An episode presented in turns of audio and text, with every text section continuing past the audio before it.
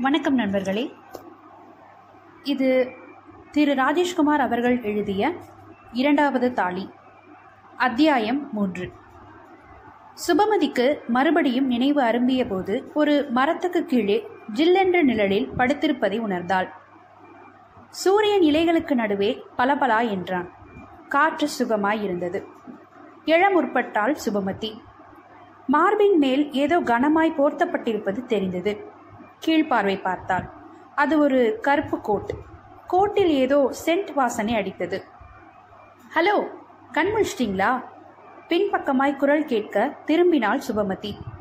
ஒரு பாறையின் விளிம்பில் உட்கார்ந்திருந்தான் அந்த இளைஞன். அழகாயிருந்தான் தலையில் வலை தொப்பி. கண்களில் வெளிர் நீல நிற கூலிங் கிளாஸ். முரட்டுத்தனமான ஜீன்ஸ் பேண்ட் புள்ளி போட்ட வெள்ளை ஷர்ட். உதட்டில் சிரிப்பாய் அவிழ காத்திருக்கும் புன்னகை.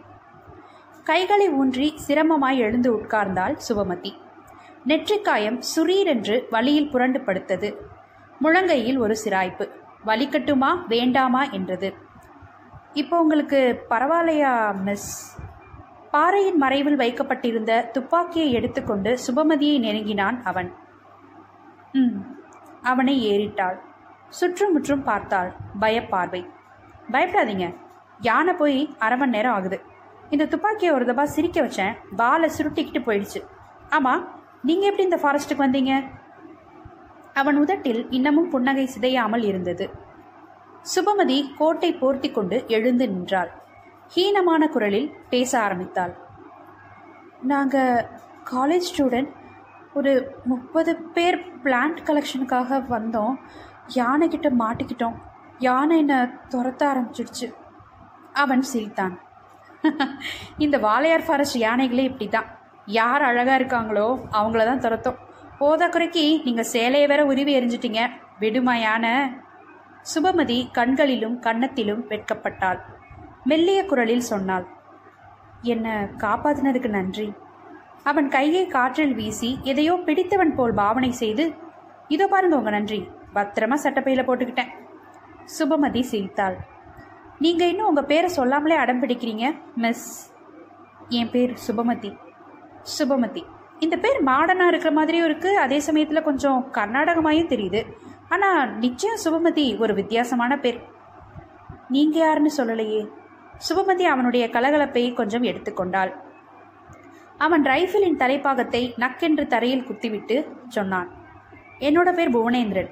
மோட்டார் பம்ப்ஸ் தயார் பண்ணுற ஒரு சின்ன இண்டஸ்ட்ரியை கோயம்புத்தூரில் நடத்திட்டுருக்கேன் ஹண்டிங் எனக்கு ஹாபி அடிக்கடி இந்த ஃபாரஸ்ட்க்கு வந்துடுவேன் அதோ கொஞ்சம் தூரத்தில் வெள்ளையாக ஒரு கட்டடம் தெரியுது பாருங்க மிஸ் சுபமதி. அதான் என்னோட கெஸ்ட் ஹவுஸ் ஹண்டிங் வர சமயங்களில் தங்குறதுக்காக அந்த பங்களாவை கட்டினேன். புவனேந்திரன். இது கூட கொஞ்சம் வித்தியாசமான பேர் தான். தேங்க்ஸ் வரீங்களா? நம்ம கெஸ்ட் ஹவுஸ்க்கு போய் ஒரு காஃபி சாப்பிட்டுட்டு போகலாம் நீங்கள் ரொம்பவும் டயர்டாக இருக்கீங்க. இன்னும் என்னை காணோம்னு எல்லோரும் தேடிட்டு இருப்பாங்க. நான் உடனடியாக போகணும். சுபமதியின் முகத்தில் பழைய கவலை வந்து உட்கார்ந்தது. ஓகே வாங்க போகலாம். நானும் உங்கள் கூட துணைக்கு வரேன். ரைஃபிளை தோளில் சாய்த்து கொண்டு கிளம்ப ஆயத்தமானான் புவே புவனேந்திரன். முதுகில் ஒரு கேன்வாஸ் பை. நடந்தாள் சுபமதி. பாதி உடம்பை கோட் மறைத்தாலும் இடுப்புக்கு கீழே வெறும் பாவாடையோடு நடப்பது அவளுக்கு ஒருவித கூச்சத்தனமாய் இருந்தது அவளுடைய நடைக்கான தயக்கத்தை புரிந்து கொண்ட புவனேந்திரன் தன் கேன்வாஸ் பையிலிருந்து அந்த பழுப்பு நிற சால்வையை உருவினான். நீட்டினான். சுபமதி நீங்க இந்த சால்வையை இடுப்புக்கு ச சுத்திக்கலாம். கொஞ்சம் பெரிய சால்வை தான்.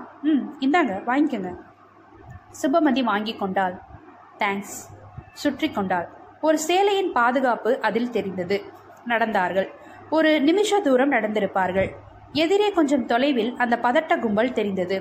லூர்தமால் சண்முகராஜன் ஷிகாரி ஆஷா சித்ரா ஷியாம் எல்லோரிடமிருந்தும் ஆர்வக்குளர்கள் குரல்கள். அதோ அதோ சுபமதி அங்கிருக்கா அங்கிருக்கா? சுபமதி புவனேந்திரனை பார்த்து புன்னகைத்தாள். மிஸ்டர் புவனேந்திரன் அவங்களே வந்துட்டாங்க. சுபமதி சுபமதி! லூர்தம்மாள் லொங்கு லொங்கென்று வேகமாய் ஓடி வந்தாள். கனமாய் தழுவி கொண்டாள். உனக்கு ஒன்றும் இல்லையே சுபமதி? ஒன்றுமில்லையே புவனேந்திரன் கையமர்த்தினான். மேடம் உங்கள் சுபமதிக்கு ஒன்றும் ஆயிடல. யானை துரத்துறதுல கீழே விழுந்து சின்னதாக ஒரு நெத்தி காயம். அவ்வளோதான் கீழே விழுந்த அதிர்ச்சியில் மயக்கமாக கிடந்தாங்க. இப்போ தான் கொஞ்சம் நேரத்துக்கு முந்தி தான் மயக்கம் தெளிஞ்சாங்க. உங்ககிட்ட கூட்டிகிட்டு வர புறப்பட்டேன். நீங்களே வந்துட்டீங்க. தேங்க்ஸ் மிஸ்டர் என்று முருவளித்த லூர் லூர்தம்மாள் அதிர்ச்சியோடு நாலா பக்கமும் திரும்பி பார்த்தாள். யானை? அது போயிடுச்சு.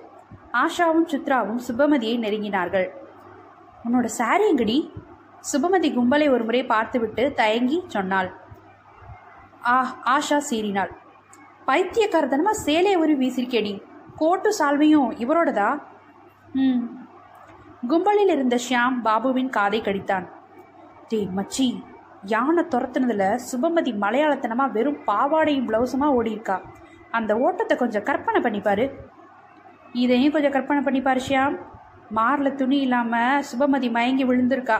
பக்கத்தில் ஏகப்பட்ட பர்சனாலிட்டியோட நின்றுட்டுருக்கானே ஒருத்தன். அவன் தன்னோட கோட்டை கலட்டி அவன் மார்புக்கு போத்தியிருக்கான். அவளோட தலையை தொட்டு நெத்திக்காயத்துக்கு கட்டு போட்டிருக்கான். மயக்கமாக கிடந்த அவளை எப்படியெல்லாமோ தொட்டு தூக்கியிருக்கலாம் இல்லையா? ஷியாம் இதயத்தில் கிழிபட்டான். சுபமதிக்கு பக்கத்தில் சிரித்து கொண்டு நின்றிருந்த புவனேந்திரனை ஒரு அமில பார்வை பார்த்தான். புவனேந்திரன் சுபமதியிடம் இதமான குரலில் சொல்லிக் கொண்டிருந்தான். சுபமதி நீங்கள் புறப்படுங்க. இந்த கோட்டையும் சால்வையும் உங்களுக்கு முடிஞ்ச நேரத்தில் கொண்டு வந்து கொடுத்தா போதும். அதுக்காக சிரமப்படாதீங்க. ம். சுபமதி தலையாட்டினாள். ப்ரொஃபஸர் சண்முகராஜன் கத்தினார். இன்னைக்கு பிளான் கலெக்ஷன் கிடையாது. நாளைக்கு பார்த்துக்கலாம். இப்போ எல்லோரும் டென்ட்டுக்கு புறப்படுங்க. எல்லோரும் நகர்ந்தார்கள். ஆஷா சித்ராவிடம் கேலியாய் சொன்னாள். சித்ரா சினிமாவில் தான் இப்படி பார்த்துருக்கோம். யானையோ புலியோ கதாநாயகியை துரத்தோம். கடைசியில் கதாநாயகன் எங்கிருந்தோ வந்து காப்பாற்றுவான் அடுத்த சீனில் இது ஜென்ம பந்தம் நீ என் சொந்தம் இனிமேல் வசந்தம்னு டூயட் பாடுவாங்க. அப்போது சுபமதியும் டூயட் பாடுவாளா? சிரிப்போடு கேட்டாள் சித்ரா. பாடினால் தப்பிலடி சித்ரா. அந்த ஆளை பார்த்தியா அசப்பில் மிதுன் சக்கரவர்த்தி மாதிரி இருக்கான். மீச வச்ச மிதுன் சக்கரவர்த்தி. உளறி கொட்டாமல் வாயை சாத்திட்டு வாங்கடி. சுபமதி சொல்லென்று அவர்கள் மேல் எழு எரிந்து விழுந்தாலும் அவளுடைய மனசை என்னவோ புவனேந்திரன் ஆக்கிரமித்திருந்தான். வெட்டி எடுத்த வெண்ணெய் துண்டாய் அந்த செவேர்லே கார் வழுக்கி கொண்டு போர்ட்டிகோவில் வந்து நிற்க போர்ட்டிகோவின் தூண் ஓரமாய் நின்றிருந்த ஒரு வெள்ளுடை சிப்பந்தி அவசர கதியில் ஓடி வந்து காரின் கதவை திறந்துவிட நிதானமாய் தரையில் கால் பாவி இறங்கினார் பன்னீர்செல்வம் ஒன்றரை நாடி சரீரம். முன்புற மண்டையில் சொற்பமாய் ரோமம் தெரிந்தாலும் மண்டையின் பின்புறம் சுத்தமான மொசைக் வழுக்கை.